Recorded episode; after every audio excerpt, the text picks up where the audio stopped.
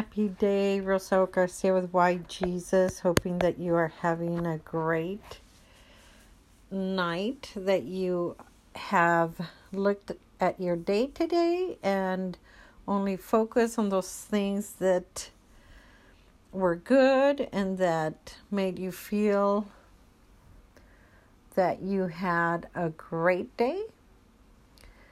I do my best to look at the best around me so that I can, at the end of the day, feel better about what transpired. And when I do that, I can usually smile, feeling like I was able to find God's love in the midst of everything I did for the day.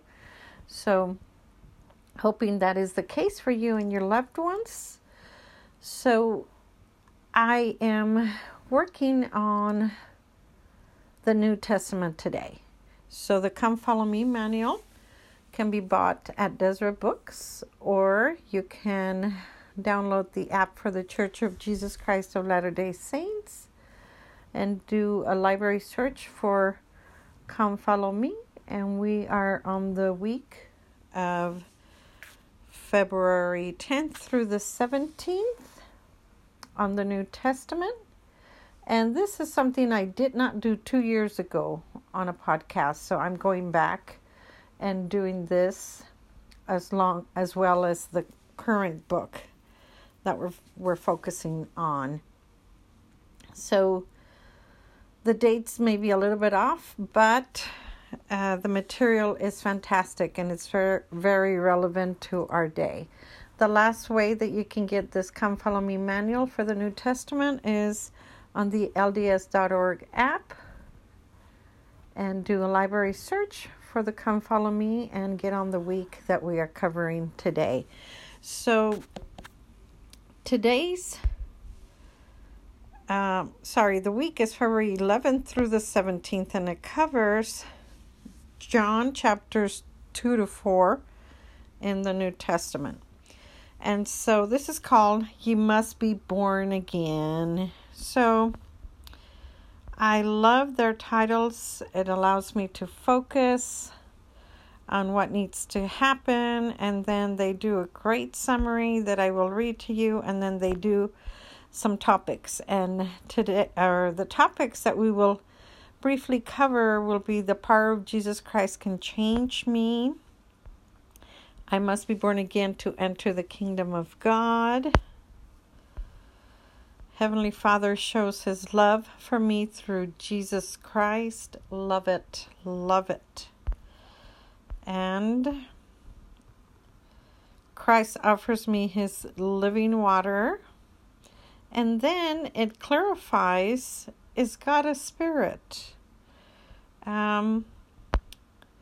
And so, lots to cover today. Let's see if we can do it justice. We are going to start on the summary. And it says here, at a marriage feast in Cana, Christ changed water into wine, an event John called the beginning of miracles. That's that's true in more than one sense. While it was the first miracle Jesus performed publicly, it can also symbolize another miraculous beginning. The process of our hearts being transformed as we become even more like our Savior. This miracle of a lifetime begins with a decision to follow Jesus Christ, to change and live better, a better life through Him. Ultimately, this change can become so complete that becoming born again is one of the best ways to describe it. But rebirth is just the beginning of the path of discipleship.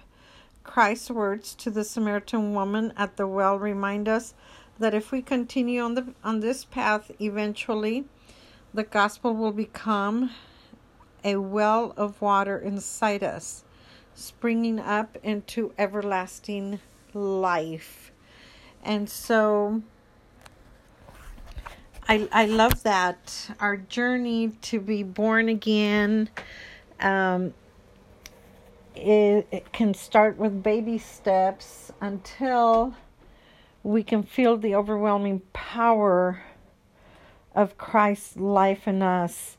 And honestly, there's no better feeling than to have that, because then you see the eyes with a different, you see the world, I want to say, with different eyes, and the eyes of hope, the eyes of purpose, the eyes of planning for a better future in the next life, uh, the eyes of not being fixated on just the things in this world, and the eyes of um, making those things that truly do matter uh, a priority, like family, relationships, um, just, you know, the things that will matter in the next life. As you and I know, we will not be able to take any of our riches or material things to the next life.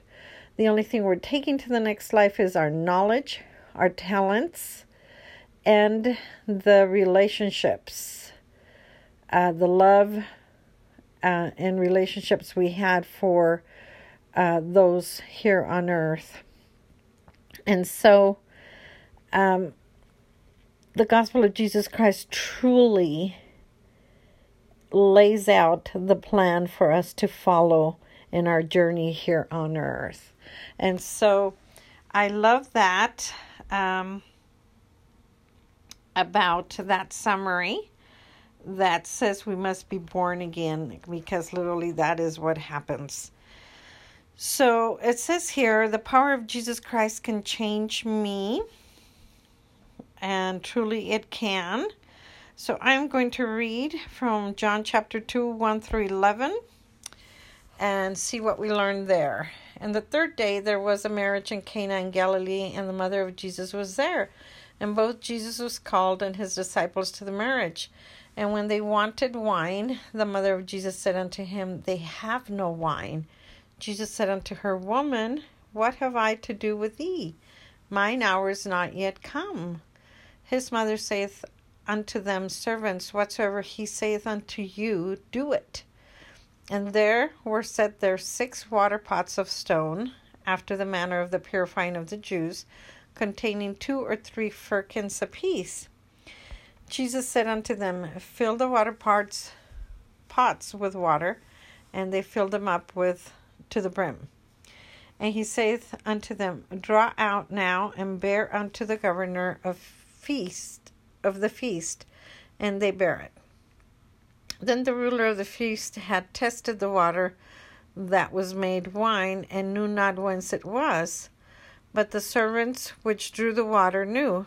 The governor of the feast called the bridegroom, and saith unto him, Every man at the beginning doth set forth good wine, and when men have well drunk, then that which is worse.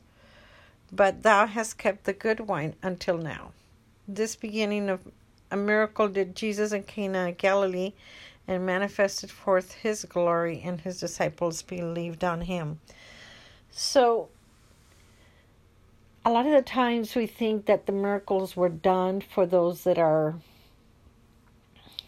um, what's the word, lacking faith, for those that don't believe, so that they now, when they see a miracle, can believe. But in reality, the miracles are done for those that have faith already, and they are done for for them to be strengthened in that faith. And so, as you can see here, um, on that part of the scripture, it says here, um,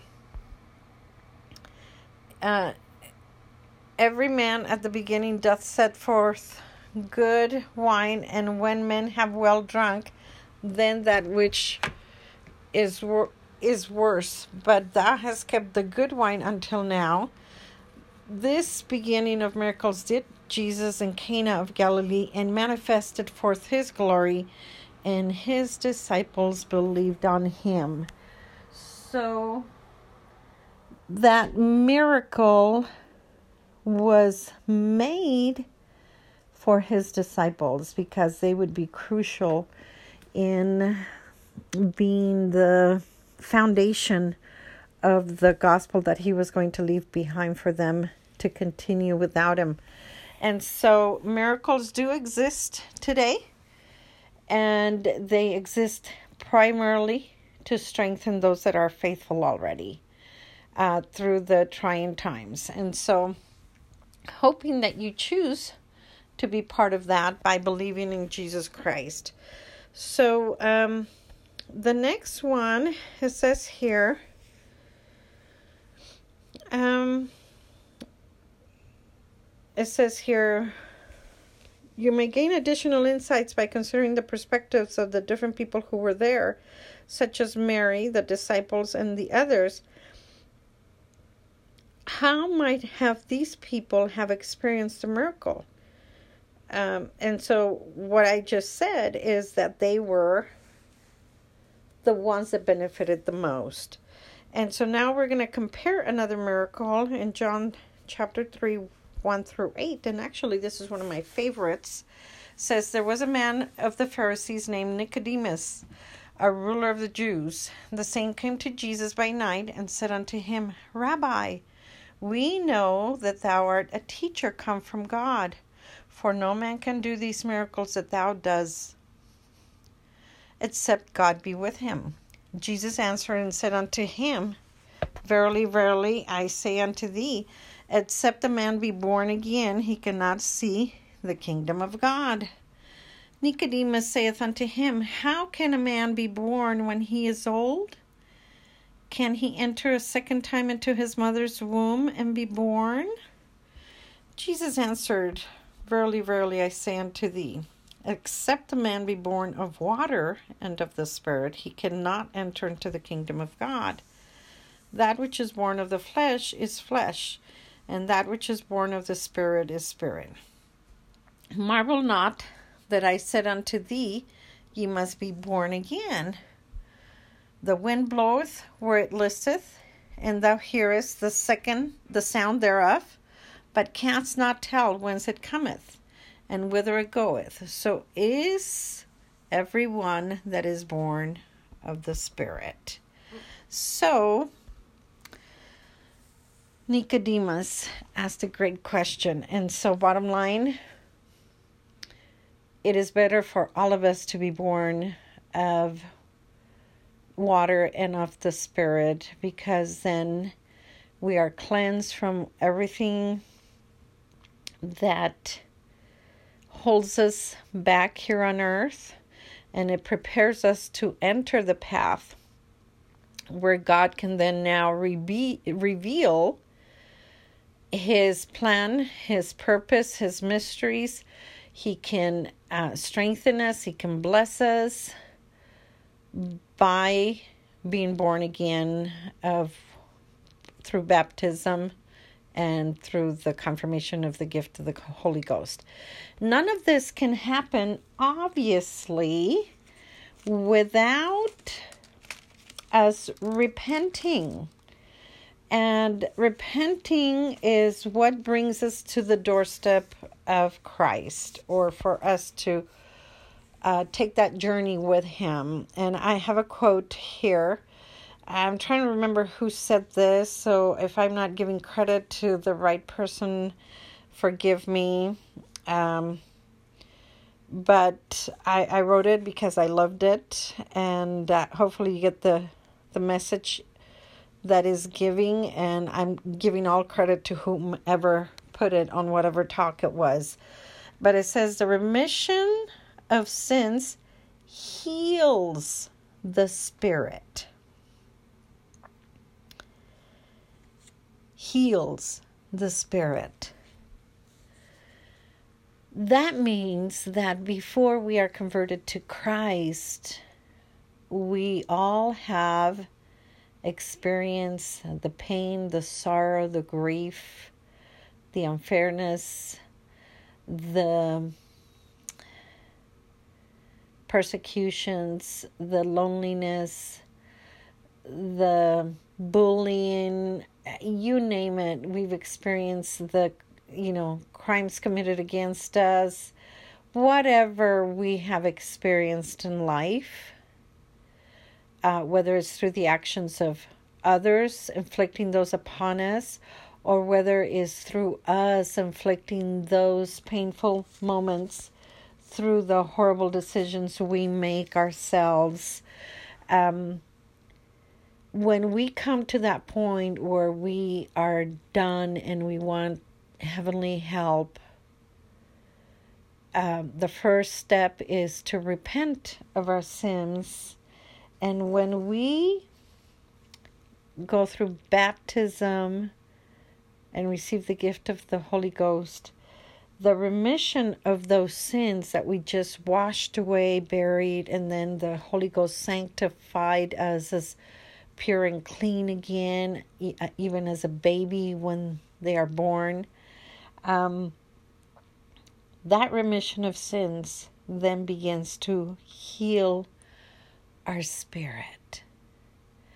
And can I just say, all of that burden, all of that pain that you carried with you for whatever reasons you carried them, the walls that you'd put up, the grudges, the hate, the, oh, you name it, whatever was the reason for your misery, that all begins to go away. You no longer carry that burden. You are feeling like a totally new person, and you forget. Let me make sure you understand. You forget all of those sins you committed. And maybe not right away and not entirely, but whereas you like, they used to eat you alive to remember and think back at what happened and what you went through. It no longer has that power to harm us that way. And so literally, the atonement of Jesus Christ allows for that healing to begin. And it is fabulous. I wish it upon all of you that are hurting and all of you that are suffering through the fear inflicted by these, and I want to call them by the right name, criminals. Those that are in high positions over us, that are committing crimes against humanity on another level that you and I do not know could ever happen, because we were measuring crimes by the way they were done previously. You know, Holocaust, uh, you know, Um, all these other, you know, slavery. We were thinking crimes along those, based on those crimes that have been, have been committed. And now they, they're on a totally different level of committing crimes where you don't even know that they're committing the crimes, because they are hiding all of their evil doings. Uh, and yet so many people are dying at the hands of these um, leaders of us that have so much power over us. And so, God forgive them, and God help us to decide to walk away and enter the waters of baptism to be cleansed. But not only that, but to start in the healing process of healing our spirit and our mind so that we can move forward and prepare for the next life, which is the eternal part of our being. And so I hope that you felt just the power of that. Um I, I love that. And then the next section says, I must be born again to enter the kingdom of God. And so God lives in a totally different place that we, we are just too dirty for us to enter his home. You know, you think about your mom when she was mopping the floors and, um, she literally didn't want anybody to come in and step over the clean floors, because then they're no longer clean. Well, you and I cannot walk into God's house being dirty from sins. It just cannot happen. It, we, our own body would not tolerate it. because we would understand how perfect he is and we're not. And so so here it says we must be born again to enter the kingdom of God. It says, when Nicodemus came to Jesus in private, he was a cautious observer. Later, however, he publicly defend, defended Jesus and joined the believers at the Savior's burial. Um, and remember, this is the guy that I just read about on John. Um, there's several things going on here. I'm going to... That's him before he even was baptized.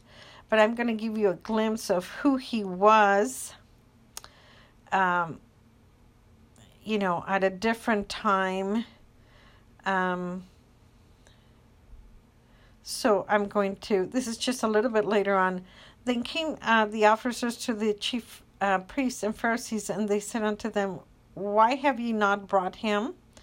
The officers answered, never man spake like this man. Then answered them to the Pharisees, are you also deceived? Ha, have any of the rulers or the Pharisees believed on him? But this people who knoweth not the law are cursed.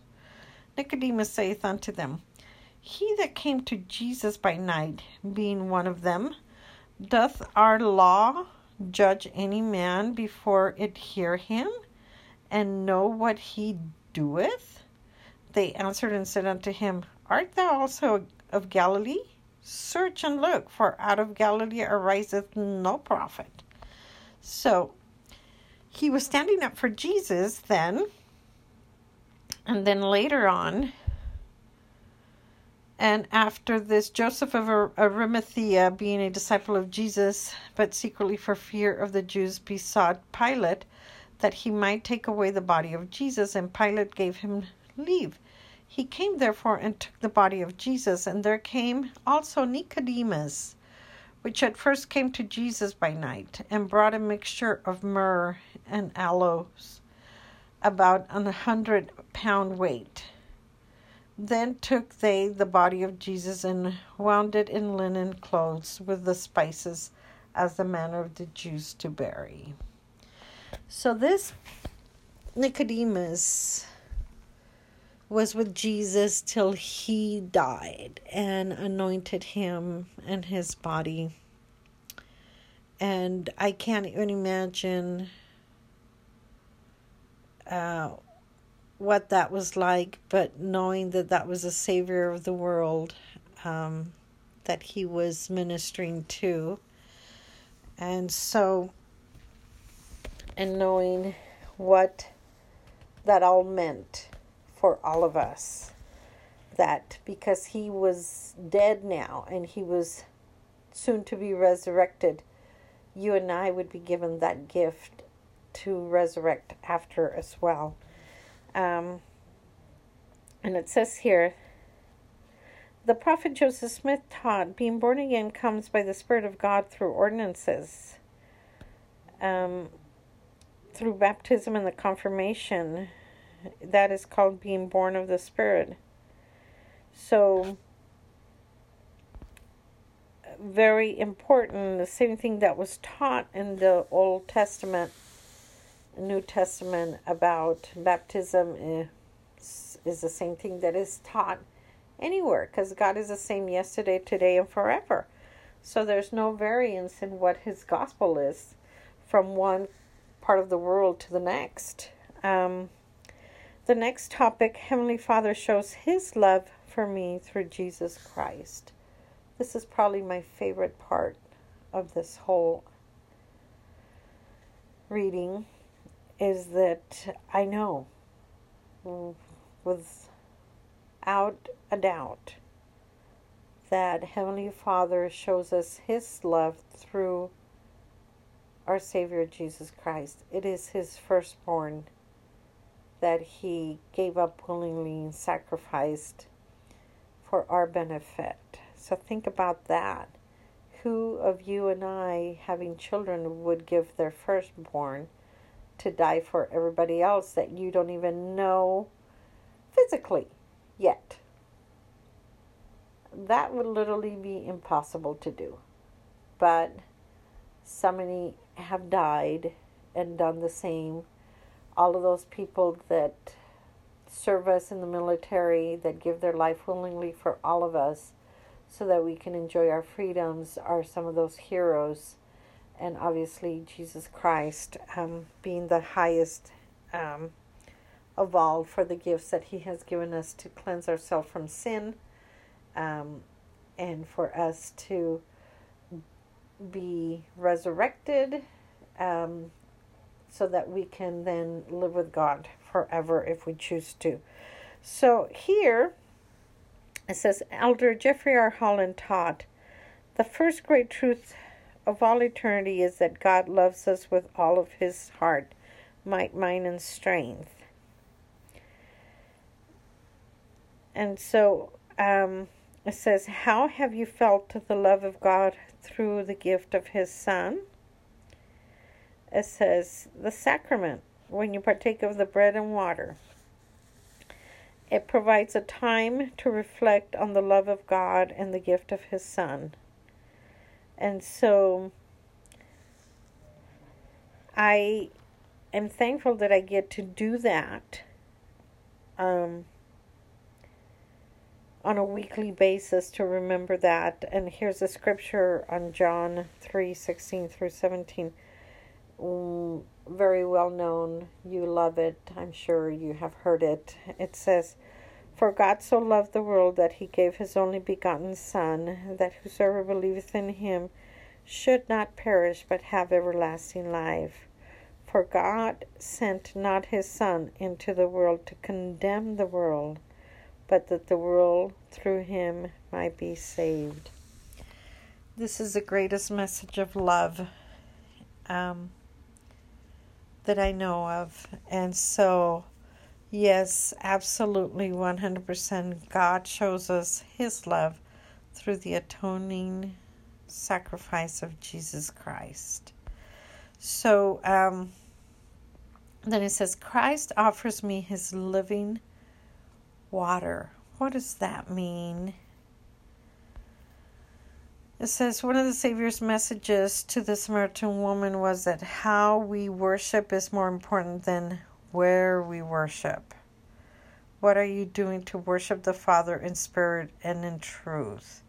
So, you know, we've been smacked around with all the things that we cannot do uh, in the name of it's for your own health, so you don't spread this virus type of thing. And they've taken our freedom to worship, our freedom to walk without a mask, uh, a freedom to gather, you name it, our freedom um, of just the agency that God gave us by birth, by just being human. All of those are being stripped away from us currently. And so I love how it says here that it is, uh, it says here, let's see, make sure I read it again. It's more important. Um, the Samaritan woman was that how we worship is more important than where we worship. So we must worship Jesus every day, wherever we're at, not just church on Sundays when we are able to gather at church.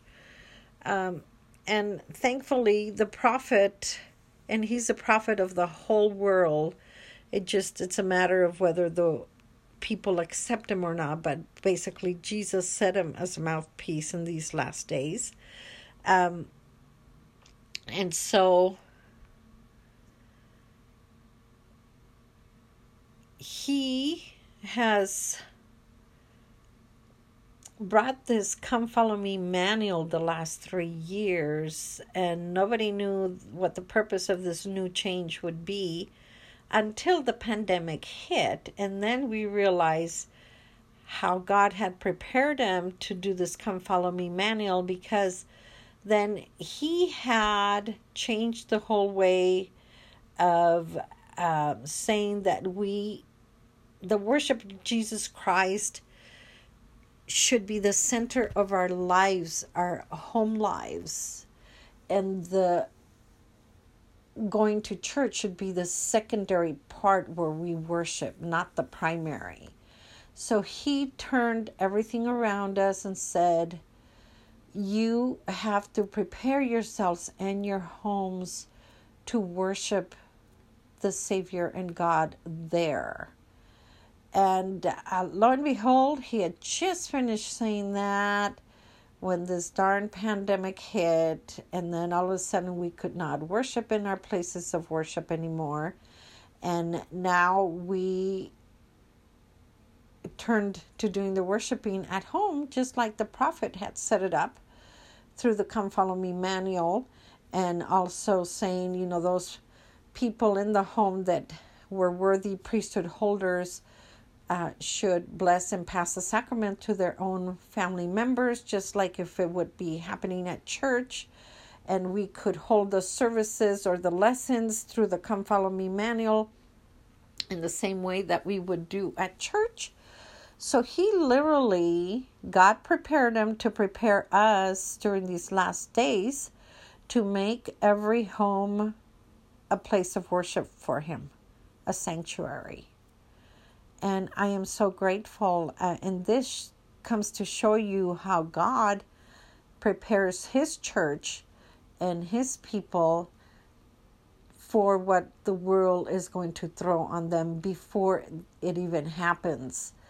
And that was a clear, clear, it could not be more clear that President Russell, Russell M. Nelson is truly a prophet of God, that he is a mouthpiece for God, and that God prepared him to make all of these changes come about before the pandemic hit. And so this is why you and I get to enjoy this Come Follow Me manual, because uh, it was prepared three years ago um, through God and his mouthpiece here on earth to put it forth and make that change come about in the church, so that we would have it under our belt uh, by the time the pandemic hit. And so I want to say I I miss congregating with the people at church, uh, although we are going back to church now, and, you know, under all of these restrictions,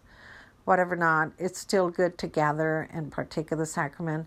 But we've been doing it at my home every single Sunday for so long that I almost look forward to my house. Feels totally different on Sundays because I've have more of a reverence for my home, knowing that I am going to make it my place of worship and partaking of the bread and water on Sundays, just like I would at church. And so it definitely has changed my life and perspective that we are to worship God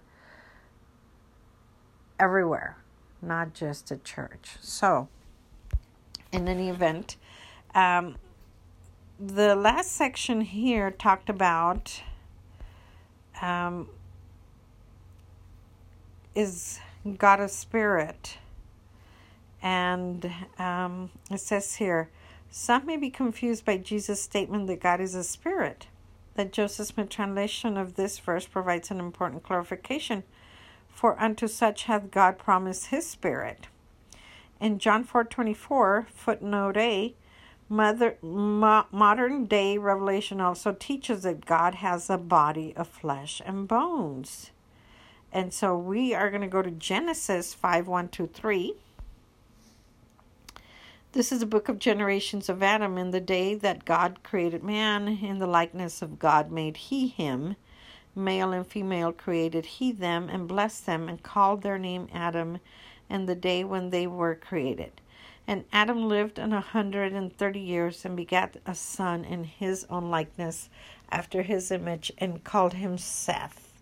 So God tells us he created us in his image, there in Genesis five, one to three, and then Hebrews, in Hebrews one, one to three, he says, God, who at sundry times and diverse manners spake in time past unto the fathers by the prophets, hath in these last days spoken unto us by his Son, whom he hath appointed heir of all things, by whom also he made the worlds. So he's saying Jesus Christ is the creator of the world, not you. Okay.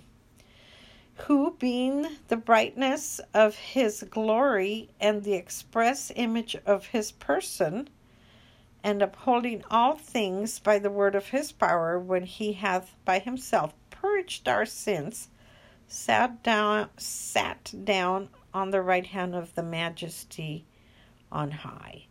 So the words to focus on is that Jesus Christ is in the express image of his Father, his person. So God, our Father, has a body of flesh and bones. Now, Doctrine and Covenants, which is the new manual that we are covering this year, tells us more clearly.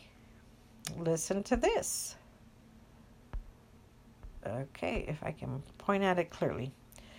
The Father has a body of flesh and bones as tangible as man's, the Son also, but the Holy Ghost has not a body of flesh and bones, but it is a personage of spirit.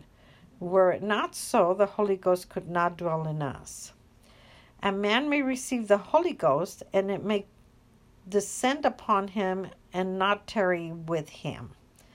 So, the only one that has a spirit is the Holy Ghost. That is a spirit.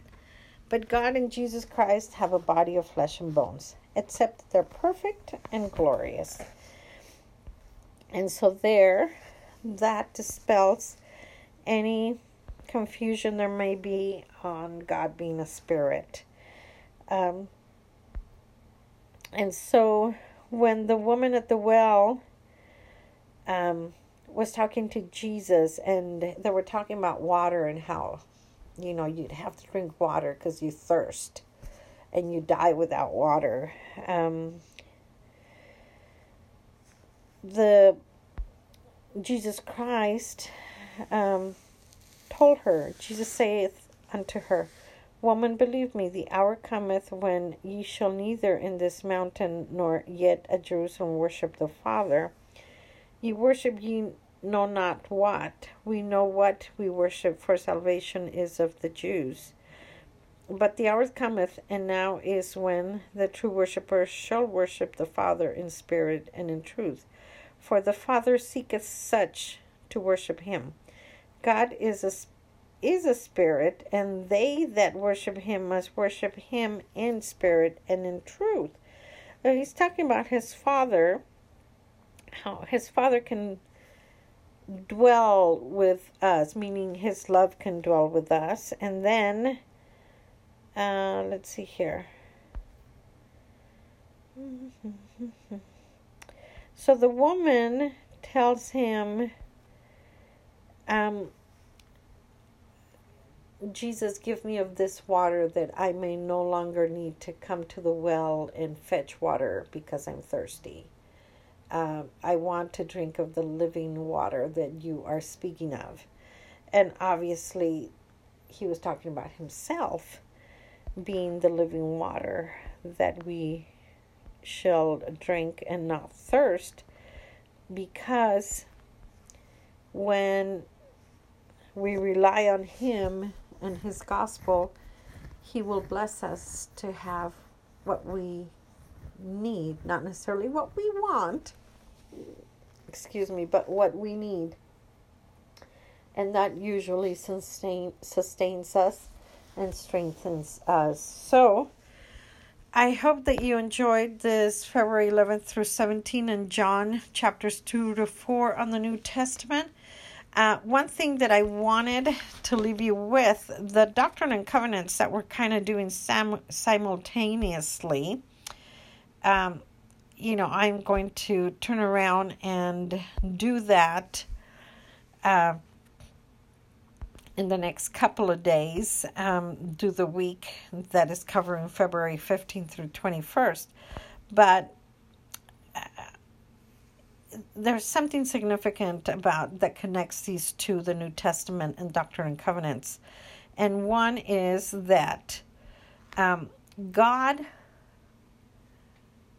tells us everything through his prophets that he has set on earth to lead lead the people physically, um, and the apostles. So we had prophets and apostles in times of old. We have them now. Um, and um, these prophets are witnesses of Christ and God. And there's a scripture um, in Corinthians that tells us uh, how God does his work um, among us. And I want to read that to you guys because it's so relevant. Um, it's on Second Corinthians thirteen one. It says, "This is the third time I am coming to you. In the mouth of two or three witnesses shall every word be established." Okay, the mouth of two or three witnesses. So, calling your attention to the following. The Bible is a witness of Jesus Christ and his ministry and God the Father. The Book of Mormon is called a second witness of Jesus Christ, our Savior, and God the Father. The Doctrine and Covenants that we're currently studying this year is a third witness of Jesus Christ and God the Father. So clear back on the New Testament on Second Corinthians thirteen one. God was telling us that God always has two or three witnesses to confirm something. And he does that today with his prophet and apostles. He did it in the times uh, of Joseph Smith when he was translating the Book of Mormon. He allowed three witnesses, Joseph Smith plus three others, to witness and touch the gold plates and look at the ancient language that Joseph had translated so that they can feel it and know that it was real and can testify to the world that they they know the Book of Mormon is the Word of God and that it was translated by,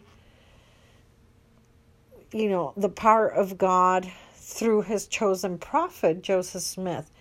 Um, those three witnesses also saw uh, Moroni as a res- resurrected angel or being who showed him the plates.